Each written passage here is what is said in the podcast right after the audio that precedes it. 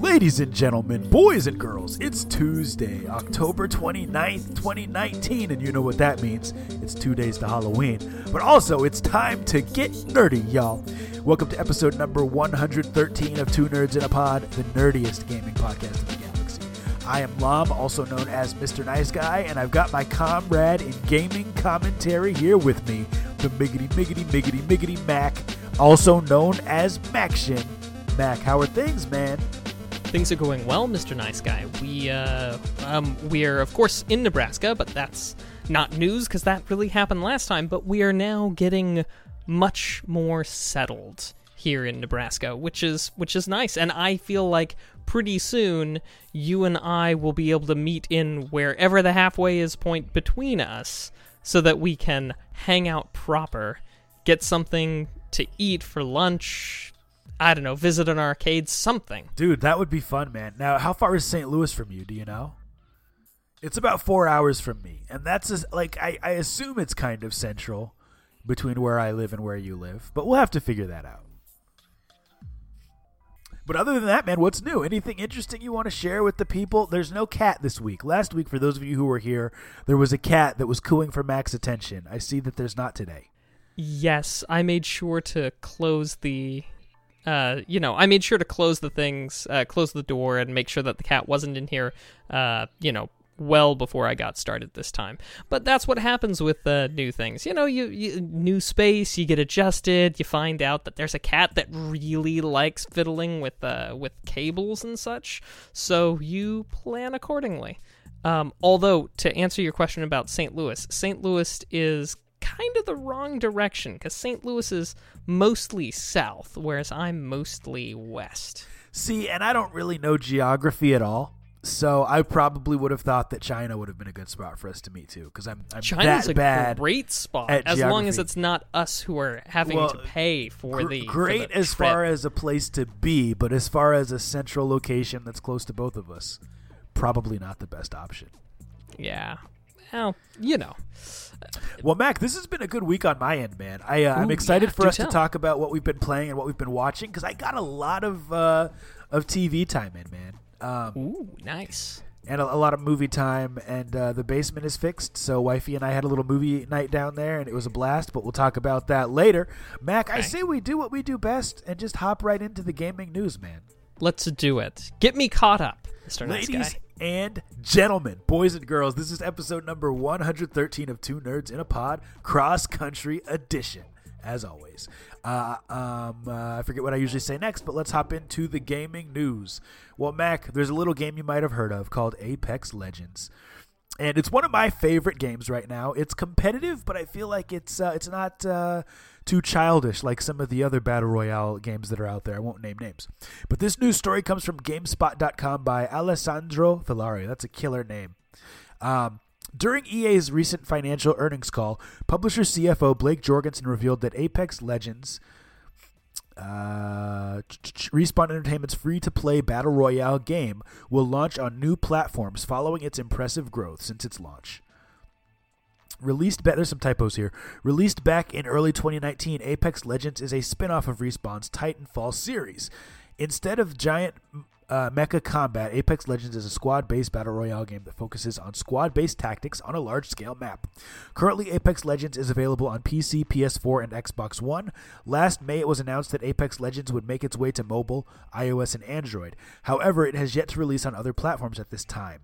The timing for this is especially convenient as Sony's PS5 and Microsoft's Scarlett, the successors to the PS4 and Xbox One respectively, are expected to release in fall 2020.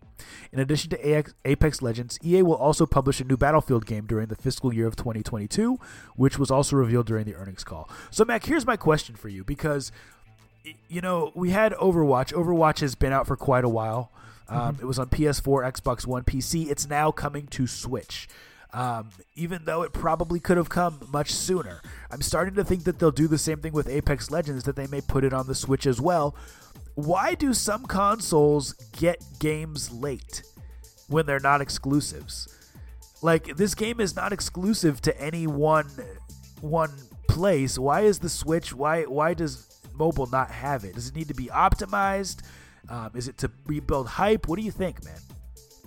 You know, I think in some ways it depends on the you know on the game that we're talking about, but in one sense, um, the Switch has a very different controller, right? In comparison to what you're looking at for the say Xbox and the PlayStation, and as such, I think they might.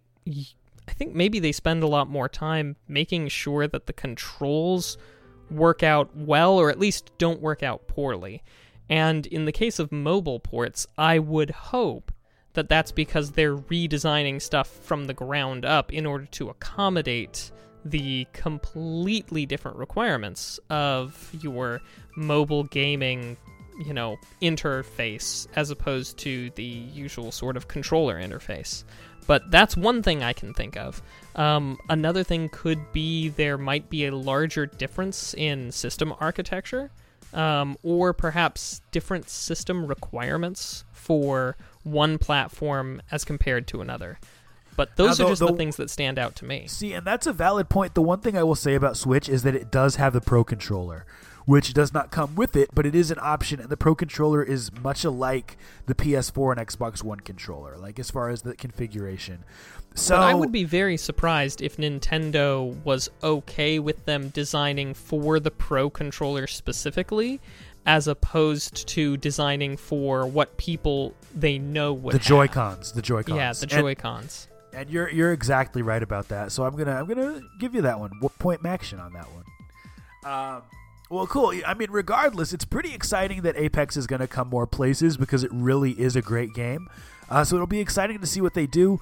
Um, it's interesting that the person who wrote this thinks that uh, it's referring to the PS5 and the Xbox Scarlett being the place that Apex will go when we already know that the PS5 is going to be backwards compatible. So I would just assume that Apex will will work on that, but we'll have to wait and see what happens.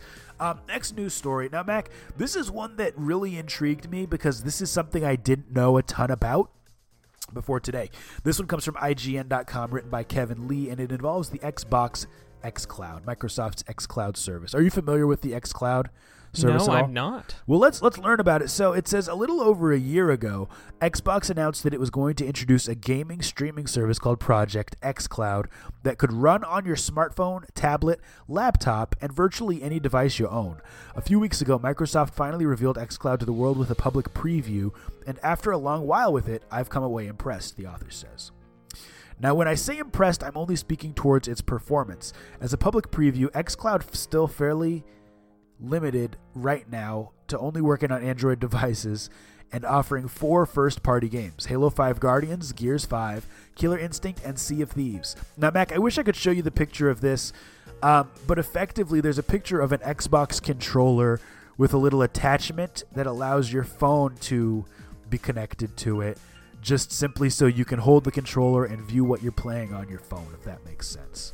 Um, Mhm. So anyway, he goes on to say you can't use anything but a relatively new Xbox One controller with Bluetooth.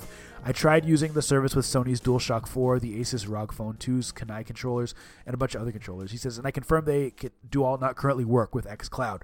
Um, so Mac, basically, we've reached a point in gaming where you can have a console at home but you can play it on a different screen than the one it's connected to, and you may even be able to play it remotely. Um, because I did this with my PlayStation 4 the other day. Um, they have a thing where you can do screen mirroring. Mhm. And so I downloaded this app on my iPad. I took my DualShock controller from my PlayStation, and I was able to play my PlayStation games on my iPad, um, which is pretty crazy. Now, my question for you is Does Steam have anything like this? And if it did, would you use it? If they do, I should say, do you use it? Um, yes, it has had s- something like that for quite some time. Um, I think they call it big picture or Okay. or what have you, but specifically the big picture because the big picture is on like your television or, you know, or on another display device. I so I know it'll do it that way from your PC to like your television. I assume it will probably you know, like you could cast it to a to a tablet or something else, but I don't know for sure. Um, because a well, here's service the you because yeah, here's yep, exactly. That's where I was going with it. It's not a service I use. Gotcha. Do you think that it's practical? Do you think it's useful, or is it just that you're always close to your PC, so you have no need for it? Pretty much the second one. I don't think it's impractical and I don't think it's a problem. I think it's just not something that I've found use for because, yeah, I'm close to my computer. See, and to me, this is an amazing thing because I, I don't know the full extent of the PS4 screen mirroring or of the Xbox xCloud, but the idea of being able to be in any type of Wi Fi zone and play games like this online is pretty amazing. Now, it kind of makes the consoles seem obsolete, in my opinion. If you can just play them on your smartphone, it kind of implies that the smartphone has the same power as the console. Which actually, that's not really that impressive or that surprising, I should say, because which costs more? Generally, an iPhone costs several hundred, you know, where right now you could get an Xbox One S for 200, 300 bucks. So, just an interesting concept uh, that we can now take our games pretty much anywhere with us, even if it's not the Nintendo Switch. So, uh, moving on to the next news story. This one uh, deals with Steam, since we're on that topic, and it also deals with Star Wars, Mac. So this one might intrigue you. It says EA returns to Steam with Star Wars Jedi Fallen Order. This is from Kotaku by Mike Fahey. It says for the first time since 2013, PC gamers won't have to open up Origin to purchase a new big EA release. Now, Mac, do you have strong opinions about EA? Um, I used to. I don't have such strong feelings anymore, aside from they're the devil and everything that's wrong with video games. So if that counts as a strong opinion, then I guess yes. That's but- not really that strong of an opinion. So I, you're right, you don't. Now, don't, do you have strong opinions about Origin as well? See previous comment. Okay, now here, no, I'm, I'm not trying to troll, but I'm, I'm curious. Are your feelings about Origin because of your feelings about EA, or do you just not like the idea of Origin being a place that that limits where their games can go?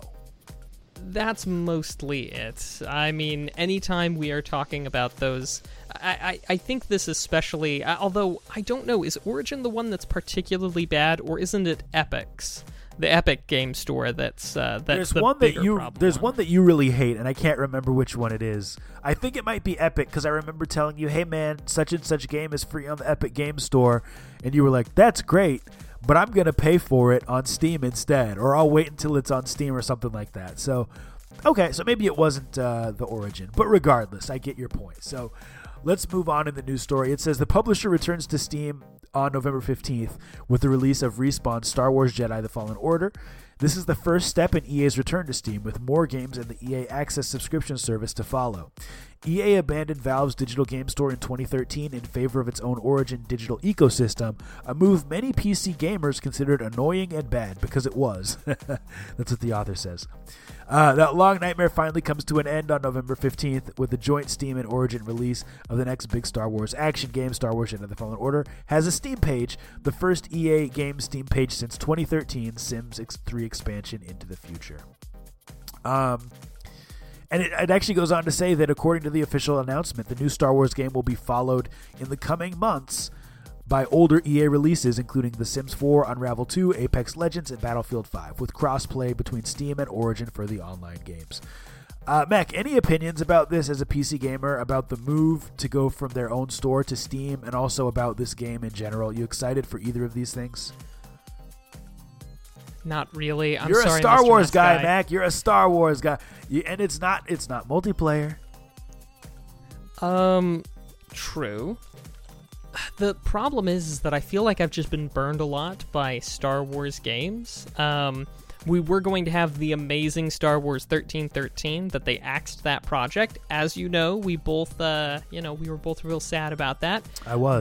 But then, of course, there were the oh gosh, what was it? It was Battlefront, uh, Battlefront One and Two that were, you know, not that great. I didn't uh, think I will. I will say I had a lot of fun with Battlefront, with Star Wars Battlefront.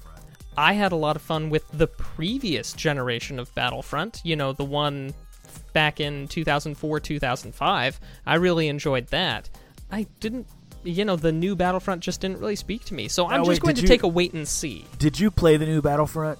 I did. I actually had a friend who brought a PlayStation over and he was like, Want to play Battlefront? And I said, Sure. So we played the Battlefronts. And that friend wasn't me because I know we never did this. Correct. It was definitely it was not you. A good friend of mine by the name of Davy. I mean, I know you have friends other than me, but I wasn't sure if you were trying to make a joke and imply that it was me that brought the PlayStation over. Because No, I was gonna say all. I definitely never did that, and No, I don't if it- remember that. If it had been you, I would have said it. Okay, got it. Well, here's I. To be fair, I had fun with it. Um, uh, what you may not have liked is that it was multiplayer only. I believe they did not have a single player um, mode in that Battlefront, but the multiplayer was good. If you like Battlefield like I do, um, it was basically Star Wars Battlefield style, and I thought it was really well made. The hit detection was good. The games, the maps were good. Um, the pacing was good. So eh, I don't know. I liked it, but to, to each their own, you know. So anyway, for those of you who are into Star Wars and also hate Origin, now you can play this game without going through them. Moving on to the next news story, Mac, and this is one that I'll probably do most of the commenting on because it's about sports ball, which is not your thing. This is about EA uh, and NBA Live 20. This is on IGN.com by Matt Kim. It says EA has announced that NBA Live 20 will not ship this year after previously announcing the title would be delayed to late 2019. Now EA is looking to retool the series for next gen consoles before releasing N- NBA Live 20.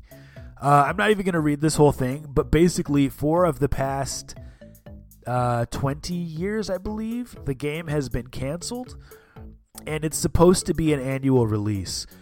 So, my, my thing is, as someone who has previously really, really been into NBA 2K, um, I would like for NBA 2K to have some competition. And they don't because the only people who make another basketball game are the people who make NBA Live. And four years in recent memory, they have canceled that game. Um, don't announce a game if you're just if you're just gonna cancel. Like there's there's no excuse. And to say that you're waiting until next gen is just nonsense because it, it just is. I don't even know how to describe it. I don't even know how to describe it, Mac. I know how to describe it. Nonsense. If if it's a game, thank you. If it's a game that comes out once every three years, I could see you saying, you know what, we're gonna push this back to the next generation of consoles because we want this one to come out there. Um, but by making one this year, you would have already had the PS4 and Xbox One install base that you could have uh, had play it, and you would have been able to release another one next year. So I guess I just don't understand that logic, but it is what it is. Now, Mac, an interesting announcement that happened today states that NCAA athletes will now be able to be paid. Um, so previously, college athletes were not allowed to accept any type of payment for for playing, even if it was from an outside company. And now the NCAA has ruled that they will allow them to accept people to accept payment if their likeness likeness is used, which is big news in the gaming world because previously there was a game called NCAA football. There was also an NCAA basketball game um, which were canceled because there was that whole debate about players being paid. Now they can make that game again. So there will be college sports video games again, which is a pretty big deal. Um, so for those of you who missed the NCAA football, just know it could potentially be back. Um, supposedly January 2021, I believe, is when they're going to have rules about athletes being paid. So anyway, um, let's uh, let's wrap it up there, Mac. That's been the news for the week. Over to All- you, buddy. All right. Well, I think I speak for everyone when I say go sports ball. Um, so now that we've taken a look at stuff going on around us right now, let's take a look into the past with a little something we call gaming history. We're going to look at games, things, events that happened this week in years previous. And I want to start out with something that happened in 1981. Um, now, of course, this is kind of early video games. This is before the, you know, this is kind of before the first video game crash that we all know about from Atari and, uh, you know, and uh, E.T., the extraterrestrial. But this concerns the Atari World Championship held in Chicago in 1981 with a $50,000 prize. And if you have the time and the inclination, uh, you know, do a Google search, um, read some of the articles about how much of a well, how much of a cluster that whole thing was. Everything went wrong. Everything fell apart in that uh, in that uh, you know in that world championship, including but not limited to uh, people were under the impression that Atari was like an official sponsor of it, but Atari didn't really sponsor it. Um, they wanted to originally, but then they were worried that the person who was like put in charge of it was going to like make the tournament all about foosball instead of about you know video games, uh, which was you know kind of somewhat true. Uh, long story, and you know it sounds ridiculous, I know, but um, but among other things, the people who won prizes for that uh, uh for that uh, whole video game championship or world championship, um, all their prize checks bounced, among other things. And it, it like gets worse, but uh, but just to, to whet your appetite, in Chicago in 1981, the fateful Atari World Championship with a $50,000 prize that never really materialized up until I, I, believe Atari wound up like covering the bill for it just because they're like, uh, too much of the marketing material used our names. Even though we weren't directly involved, we will catch too much flack on it. So like they paid the winners the you know the winnings. It is really interesting. Uh, again, totally worth a read. But uh, but that happened just yesterday, or just the day before yesterday, in 1981. Um, in 1988, however, we had the Mega Drive modem. Now, I, I think I've mentioned this before. Um, it was when the Mega Drive modem was uh, introduced, uh, because um, if I, you know, because nobody remembers the Mega Drive modem, but it was kind of the early attempts at sort of, you know, trying to make, at least for Sega, at least trying to make online video gaming a thing with stuff where you could essentially get DLC. You could download new levels, download potentially new music, um, or maybe even download whole games. And it worked by, you know, plugging in and then you plugged it into the wall, a little bit like dial-up internet, but uh, now just I, I hate to call you out, Max, but didn't you it. once say that there was a SNES um, thing that was like this and there was a bunch of extra levels or something. We talked about it in our previous episode. Am I wrong about that? Oh no, you're not wrong at all. The the Satellaview, the That's BS Satellaview, BS for broadcast service, released in 95. However, whereas the Satellaview was a whole new kind of console to, uh, you know, console thing to add on, this was, you know, it, it kind of one of those things where it straddles sort of the uh, you know, it straddles uh, the divide because it was more like the 32X in that it wasn't really a different, you know, a different console as it was just a sort of, just a sort of add-on you know even clipped into the cartridge and all that so you are absolutely right and i kind of i, I kind of uh you know I, I, kind of wobbled back on fourth as what, or I mean, uh, sorry, my mistake. It, it didn't click into the cartridge. It actually you just kind of clipped it into the back, kind of like how in the old PlayStation you would uh, just clip the Game Shark into the back there, in the original PlayStation rather. Yep, yep, yep. Um, so it was not. So I mean, yeah, it's it's a wobbler. Is it a separate console? No, not really. Was the Satellaview a separate console? It kind of was. But then again, I mean, Some I'm of just those early attempts at online were so bad. they were know, terrible. I feel like in a lot of ways, especially the Mega Drive modem, I feel like they had big ideas, but the rest of the technology just wasn't there, you know?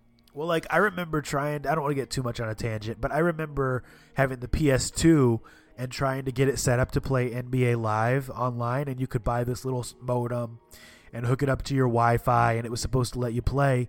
And I remember doing it, and it was just like constantly lagging out. Like the frustration of trying to get through a full game was more than it was even worth. Um, but I had some good times with it, so it's it's so cool to see where we're at now. I guess is what I'm trying to say. Anyway, moving on. No, we've absolutely come a long way, that's for sure. Um, well, there are a few other things that I could mention. We could talk Majora's Mask, we could talk Borderlands 1, we could talk Fallout 3, but I think uh, probably the most important one um, and you already mentioned it. I didn't think you know, but the in the year 2000, the release of the PlayStation 2, the console. One of the the best selling consoles of all time. In fact. Indeed, with uh, one of the larger libraries of games. Mac, do you have a PS2? I do have a PS2. What are what are some of your favorite games for the PS2, man? Let's go down that that rabbit hole. If you want me to go first, I'll share some of mine. Uh, yeah, why don't you go first? Because I did not get a PS2 until significantly later. So I remember at the time, like one of the first games that I remember ever staying up late, late, late to play, uh, was the Ratchet and Clank series. Like I remember just thinking the guns in this game are so amazing. The gameplay is so is so solid. I think it was Ratchet Up Your Arsenal was the one that I played first, and then of course Ratchet Deadlocked, and, uh, and there was another one. But uh, those were some of my favorite games. And then as far as non-exclusives, I have really good memories of sitting in my room, turning off the lights, and playing Splinter Cell, and trying to sneak around in the dark and just having a blast. I'm not surprised. You and uh, and Fisher are Sam peas in a Fisher, my home, my homeboy. You know, honestly, because I got onto the PlayStation 2 so late, and by so late I mean like maybe a couple years ago, it's one of the consoles that I haven't really cracked into too much. At this moment in time, I can't think of a PlayStation 2 game. Well, I, know, I am I'm I know completely. You and Mrs. the Mac once told me you really liked uh, what's it called? She Uh, loves Crash. Crashed Bandicoot, but that was those, PS1, right? Exactly, those were PS1. Cool. Well, PS2, great console. I'm sorry, I'm hereby turning over my nerd card, but uh, but still, there's no disputing. PS2, great console, worth a mention. Uh, but that's what I had for gaming history for today. Nice. Well, ladies and gentlemen, boys and girls, now that we've talked about the past, let's come back to present day for a minute and talk about our topic of the week. A segment of the show where we talk about something that's relevant in gaming and give our opinion on it. So, Mac, this whole thing with Blizzard, it's not going away, man. Um, there's there's consequences for your actions, and we're going to talk about that today. This story comes from Kotaku. It's written by Luke Plunkett. Let's jump right in. Now, Mac, you remember the whole Blizzard thing we discussed last week? yes, right? indeed. You brought me back up to speed after being isolated away from all external communication for two and a half months. So, Yeah. please, I am Well- read up. Well, it continues. So, um, this is, uh, like I said from Kotaku, it says when Blizzard decided to take action against a pro Hearthstone player for speaking out over the ongoing protests in Hong Kong, they ate a lot of stuff from fans. they also, it turns out, lost a commercial sponsor in the form of Mitsubishi Motors. The Taiwanese branch of the Japanese auto giant had been a sponsor of all of Blizzard's esports events. But just two days after the decision to sanction Blitzchung for his actions, they withdrew their support.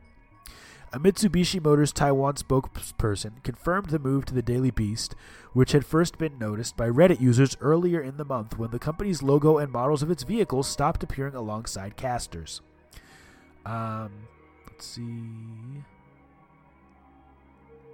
The article kind of ends abruptly. It says, A reminder that BlizzCon, the company's annual fan gathering, starts this Friday.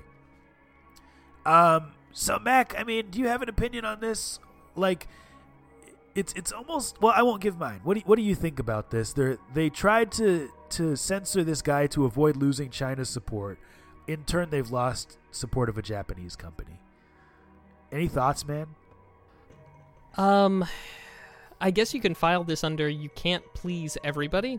Um, but also at the same time, I mean, there will always be unintended consequences, uh, no matter which way you go. I mean, I understand Blizzard's concern about losing support in China, especially, you know, uh, by putting by leaving the idea or putting the idea out there that they were officially behind what this person or anybody else who's said those things. I, I, I can understand where their concerns are. Um, and you know, I mean, whether or not they did the right thing, I think most everybody agrees they didn't do the right thing. But what the right thing would have been, I think, is something that, you know, that's where the rubber meets the road. Uh, I mean, how I feel about this is I think there's probably a better way for them to have done those things, for them to have, you know, uh, censored him, if you will. But uh, if you actually asked me what that way was, I, like most people on the internet who love to couch commentate, if you will, uh, will probably come up with, well, maybe I don't really know. You know what I mean? Yeah, and you know, it's one of those things where it's important to have rules, right? And rules should govern us, but there has to be a certain level of common sense that comes in. Um, I'll give a quick example. So I remember, you know, when I was in college, I had this job working security at sports events, and one of the rules was that you're not supposed to leave your post. You're supposed to stay at your post. And so I remember as a security guard, there was this kid who was crying one day, and he had no idea where his parents were. And so we I walked him around until we found his mom, and I left my post right. Mm-hmm. And so later on, my boss was not happy. Um, this person said, "You're not supposed to to do that. You need to stay at your post. You know, otherwise all kinds of things can happen." And I said, "Yeah, well." I radioed and I let people know on the team that I was leaving my post so that I could take this kid to go find his mom. Now, if I had done quote unquote what the rules said, that kid would have just been there crying and terrified. And, and it would have probably taken his mom a lot longer to find him. I didn't lose my job. I didn't get reprimanded. But ultimately, I feel like I did the right thing in that situation. And, and I wish that Blizzard had looked at the rules that they have in place and said, okay, yeah, we have these rules, but let's handle this a little bit differently to show what type of company we are and to show that we're not just concerned about money. And now, look, karma's hitting them, and they're losing sponsorship anyway. Um, Mac, we talked about it last week. If you were to look into every company that you buy anything from, you would find someone who has done something you don't like. You'd find a high ranking person or a mid level person that has done something you don't like. And so Blizzard is they're kind of trying to play both sides here. You know, they're saying, well, we don't want to make China angry, but in turn, you know, they're making other people angry, and it was bound to happen. And so I can't say I feel sorry for them, uh, but I think we can all learn from this. Uh, Mr. Nice Guy, I know this is somewhat tangentially related, but uh, you've hit on something that is actually kind of an important plot point in a television show that I've been watching. Really? What show? I'll, uh, the oh, Good you want to say later? Oh yes, fantastic show from what I've heard. I got to give it a shot. Indeed, but uh, but we'll come back to that a little bit later. Um, well, okay, uh, but just the concept of things are kind of complicated, and it's hard if you were to have to drill down to only supporting companies that are doing 100% ethically, or abiding by what your particular code of ethics might be um, the world is so interconnected and complicated, it would be really hard for you to not, uh, you know, for you to not be getting products from some company that isn't doing something you disapproved of. You know what I mean? Yeah, exactly. And it, it's it's impossible. It's literally impossible. But I want to be clear. I believe in standing up and taking a stand. If if someone says something or does something that you don't approve of, vote with your wallet and don't participate in buying that person's product, right? But at the same time, there are times when you need to separate the art from the artist, right? Yeah, there definitely are. And I mean, I feel kind of this way for like Disney Plus, right? I'm not a big fan of the huge conglomerate, uh, the huge entity that owns everything in the world that Disney now is. And so, like, when they're like Disney Plus, I'm like, nope, I'm out. Thank you very Uh, much. for the record, I'm in. That's going to be an amazing thing. All the Marvel movies, everything, it's going to be sweet. But at what cost? Well, Uh, we'll, at the we'll cost get into of this. seven ninety nine a month or seventy dollars a year if you pay for a year in advance. That's the cost, Mac. Mm, I suppose that is a cost. Hey, Uh, let me let me use if that's if it's okay. Let me use one more quick example. So, like, Sure. I'm a sports guy, right? Mhm. And there have been some athletes that have done terrible things, right? Oh yes, absolutely. Let's let's let's use domestic abuse as an example. That's something we can all agree is absolutely terrible and unacceptable under all circumstances. Mhm. Just because one athlete has participated in um, domestic abuse doesn't mean that I would completely stop rooting for the team. Mm, And the mhm. reason why is because he's just one he or she would be just one member of the team.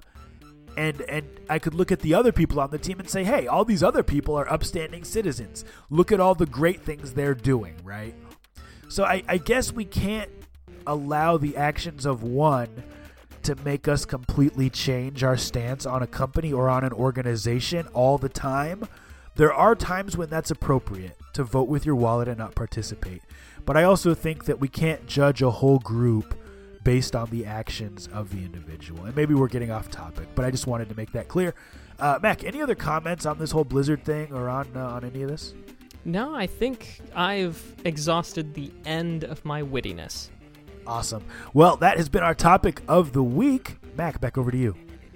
All right. Well, um, before we get going on the next segment here, just a shout out to Chuck, who's keeping us company here and talking sports ball in the chat with Mr. Nice Guy, or for Mr. Nice Guy's benefit.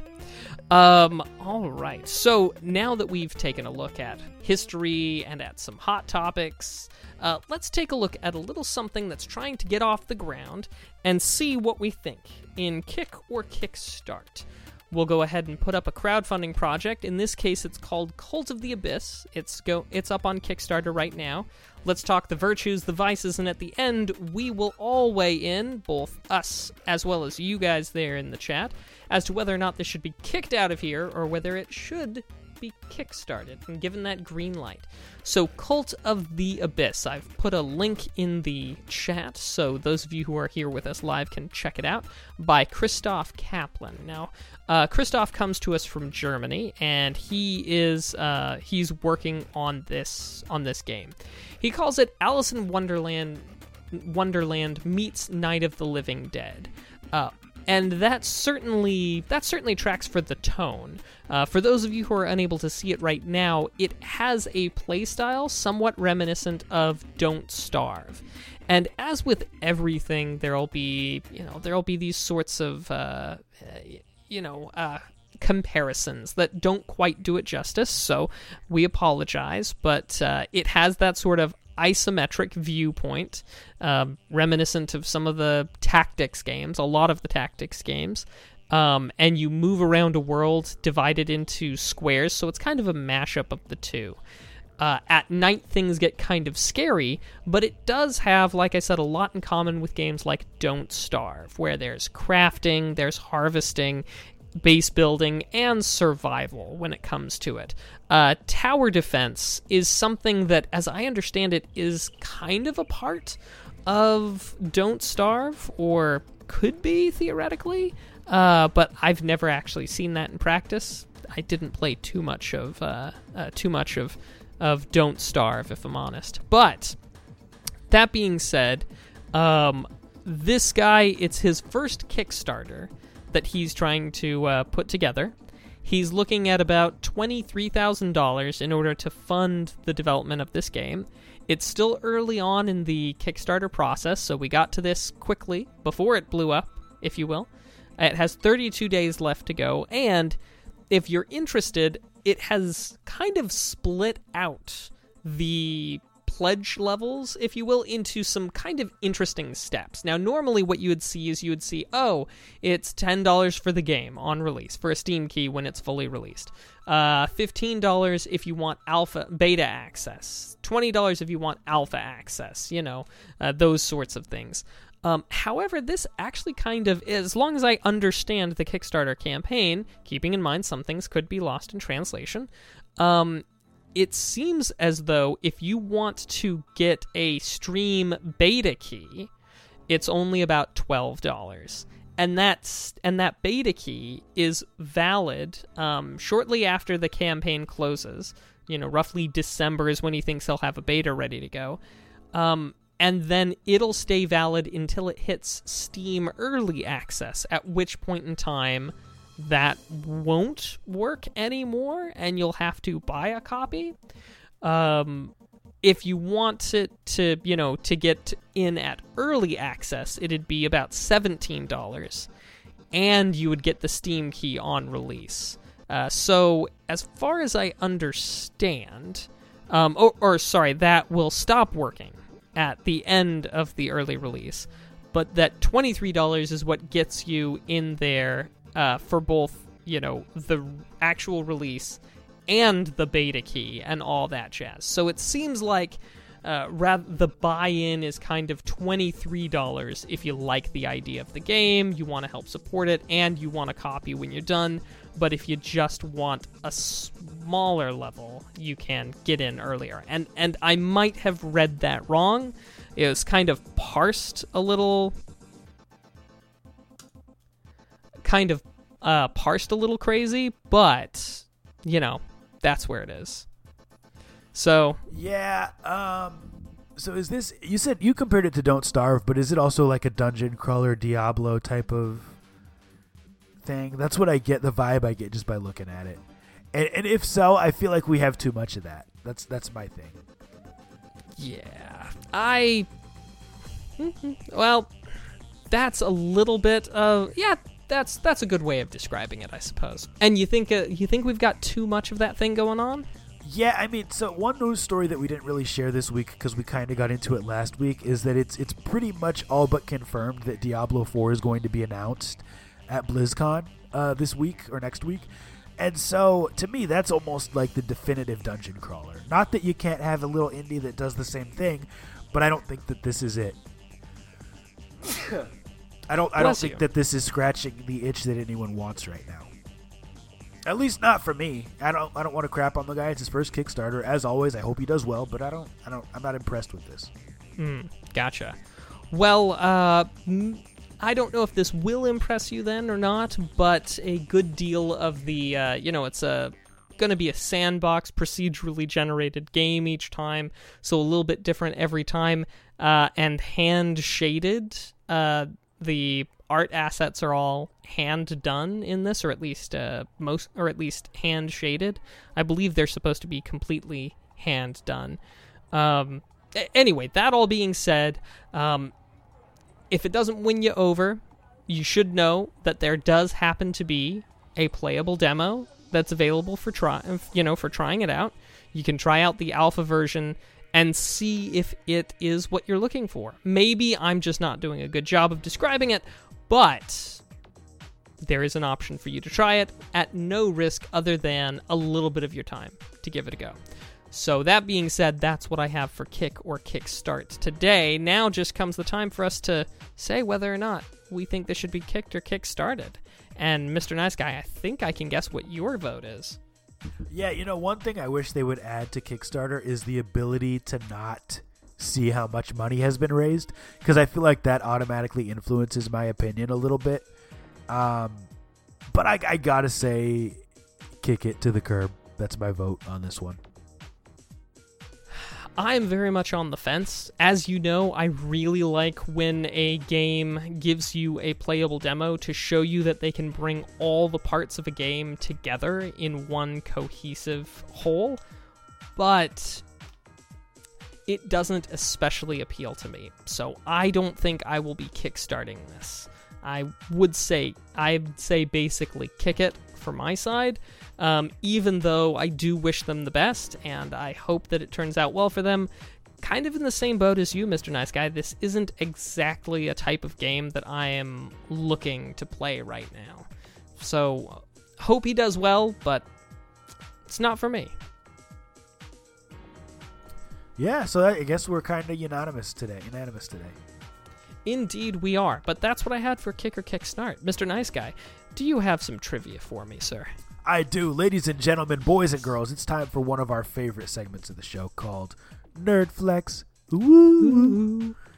Uh, so this week's uh, stuff comes from a quiz site that I found that has some gaming questions for us. And it's interesting because some of these questions are kind of uh, opinionated. So we're gonna skip those ones because that's not there's no definitive answer. But uh, we will uh, we'll go through some of these and see how many of them Mac and I know. Um, Should we do three, four? yeah, let's do four this week. We'll keep it. We'll keep it pretty straightforward. Some of these are really easy. Uh, how many buttons were on the original NES controller, including the D-pad? That's well- the first question here. If the D-pad is one button, or if it's four, that's that's two different things. But uh, I'll assume that they're counting the D-pad as one button. Then that's start, select A and B, so that's five. It's either five or eight buttons, depending upon the way that they define the uh, the D-pad. Yeah, and I consider the D-pad to be four buttons. As do I. Okay, so we're gonna go with C8, Yep, C8. and that is correct. Okay, cool, cool.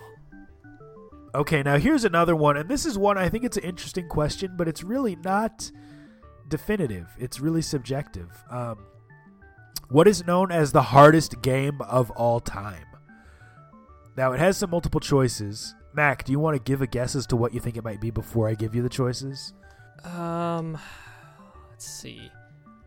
I want to say that Ninja Ga- Ninja Gaiden for the original Xbox is one that I've heard a lot of people consider to be really dude, difficult. dude, dude, someone give this boy a Hershey bar, because that's Is- one of the choices. It's one of the choices. Um, Yeah, so I know. I know ahead. another. There are several others, but if you said what's the hardest game of all time, I feel like I have heard more about that game people breaking controllers over than almost anything else. Well, I heard there was like a really hard section in Battletoads as well. Oh yeah, Battletoads. That's definitely that's definitely. But is that the hardest contender. game of all time? I don't think so. So here's the choices Ghosts and Goblins, Assassin's Creed, that's definitely not it, Ninja Gaiden, Contra, or Neverwinter Nights.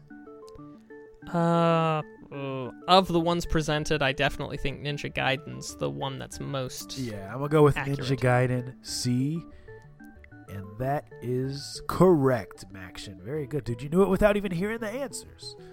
Um, okay, what else we got here? Um, that one's too easy. This one's subjective as well. Most famous video game character of all time. We'll skip that one. Mario. Yeah, it's pretty easy. Um, okay, this one is one that will trip me up, but you probably know because you know about gaming history. We'll make this our last one for the week. What was the first home console? Uh, the first home console is the Magnavox Odyssey. Jeez, this dude right here. I don't I don't know these things. And you just know them. One of the options so here's the options. NES, I knew that wasn't it. Sega Genesis, Atari 2600, Atari 1320 or Odyssey. What year, Mac? I don't know. I'm to I'm to give you a Oh. bonus point if you know the year. Gosh, let's see. Magnavox Odyssey. Uh, let's go. 80. Let's say 80. 1980. I'm going to Google that after the fact cuz I got to look. But Odyssey is the correct answer. Okay. Um, those were not that hard. Mac Mac is just too good. Send us some questions that are tougher, people, for next week. This guy knows it all. And and just to be clear, if they were asking about stuff post 2004, I would start having a rough time. But that's why we've got you, Mr. Nice Guy. You fill in the blanks. I For mean, the new stuff. That's right. I'm strong on the history, you're strong on the new stuff. Together, we are almost a gaming encyclopedia. With our powers combined. Gaming Megazord. All right, Mac. That's been that segment. I'm going to step away for two seconds. Do you want to start our next segment off? Uh, sure. I'll get going on legalese. Legalese. All right, so uh, legalese, right? Uh, one of the things that I missed while I was living on a mountain with no cell phone service, which is why we didn't have this show for a couple of months, um, was I missed a ruling against Valve by a French court. Now, the way this started out was that back in December of 2015, um, a case was brought against Valve centered on the inability of customers to sell the video games that they had purchased via Steam. This is particularly noteworthy because, as you remember from our discussion about patent exhaustion. Uh, I want to say it was back in uh, like episode 80 or so, but it was kind of uh, the beginning of 2019, end of 2018, in the case of uh, Lexmark v Impression Products, right? Um, some companies were trying to prohibit the real resale of a of a product. Basically, they wanted to get rid of the used market or secondhand market, and it was specifically uh, geared toward uh, ink to- toner, ink cartridges.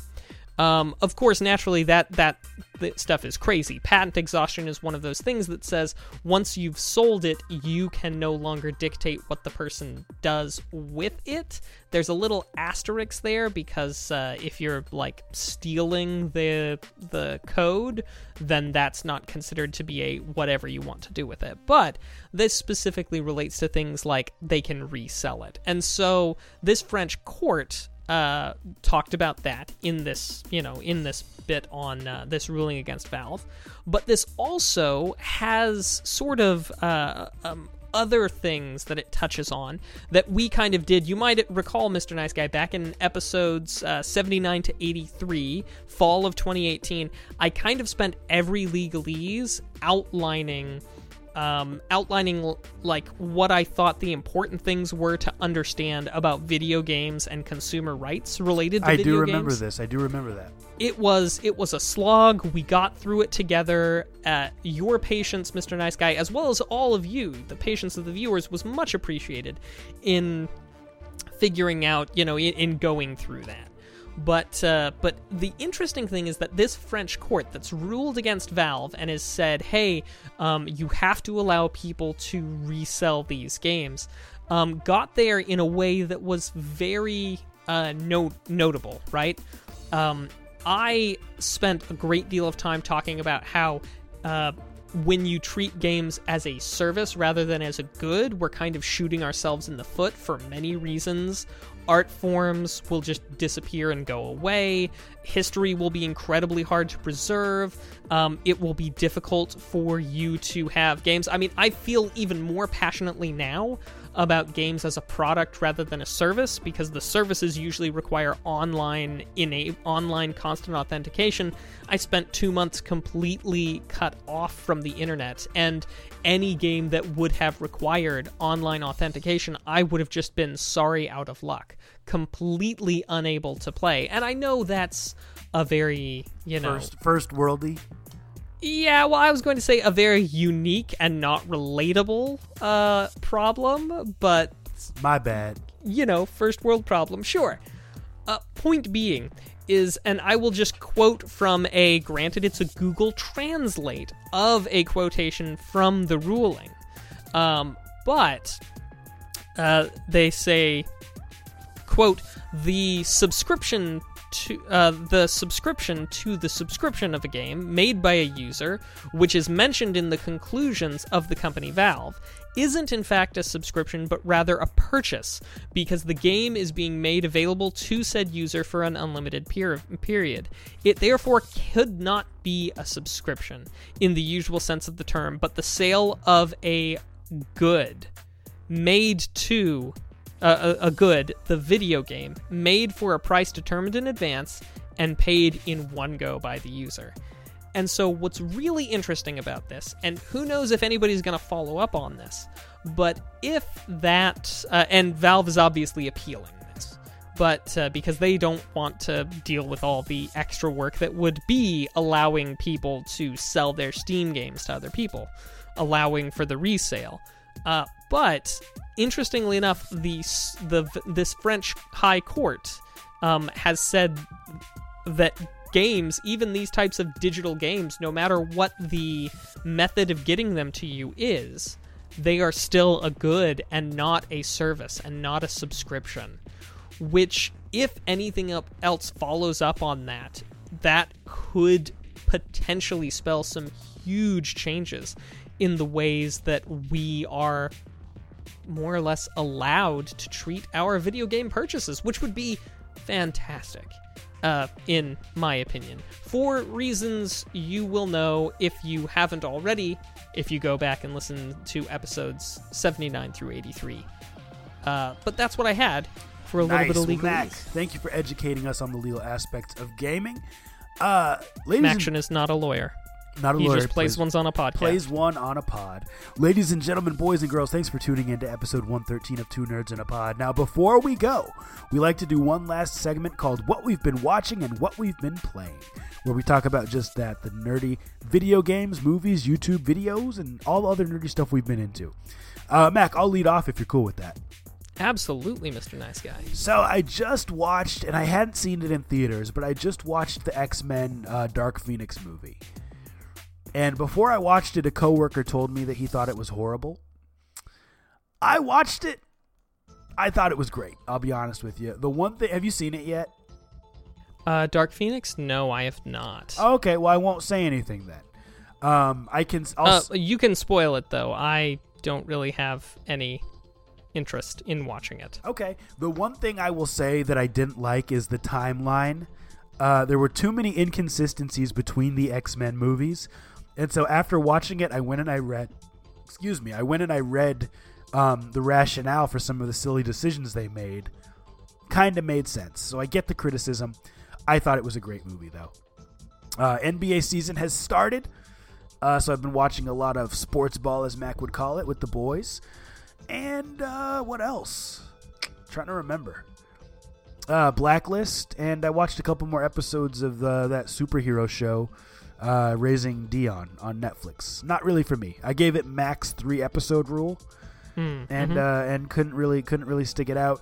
Uh, also, getting caught up with The Walking Dead. The current season is okay, and uh, as far as games, uh, Outer Worlds, pretty solid RPG. If you like Fallout, if you like Bethesda type of games, it's made by Obsidian, which are the people who made Fallout 3, and it's a really really solid RPG. Um, it's amazing to me that they made it free with Xbox Game Pass because it's too good to be a free game.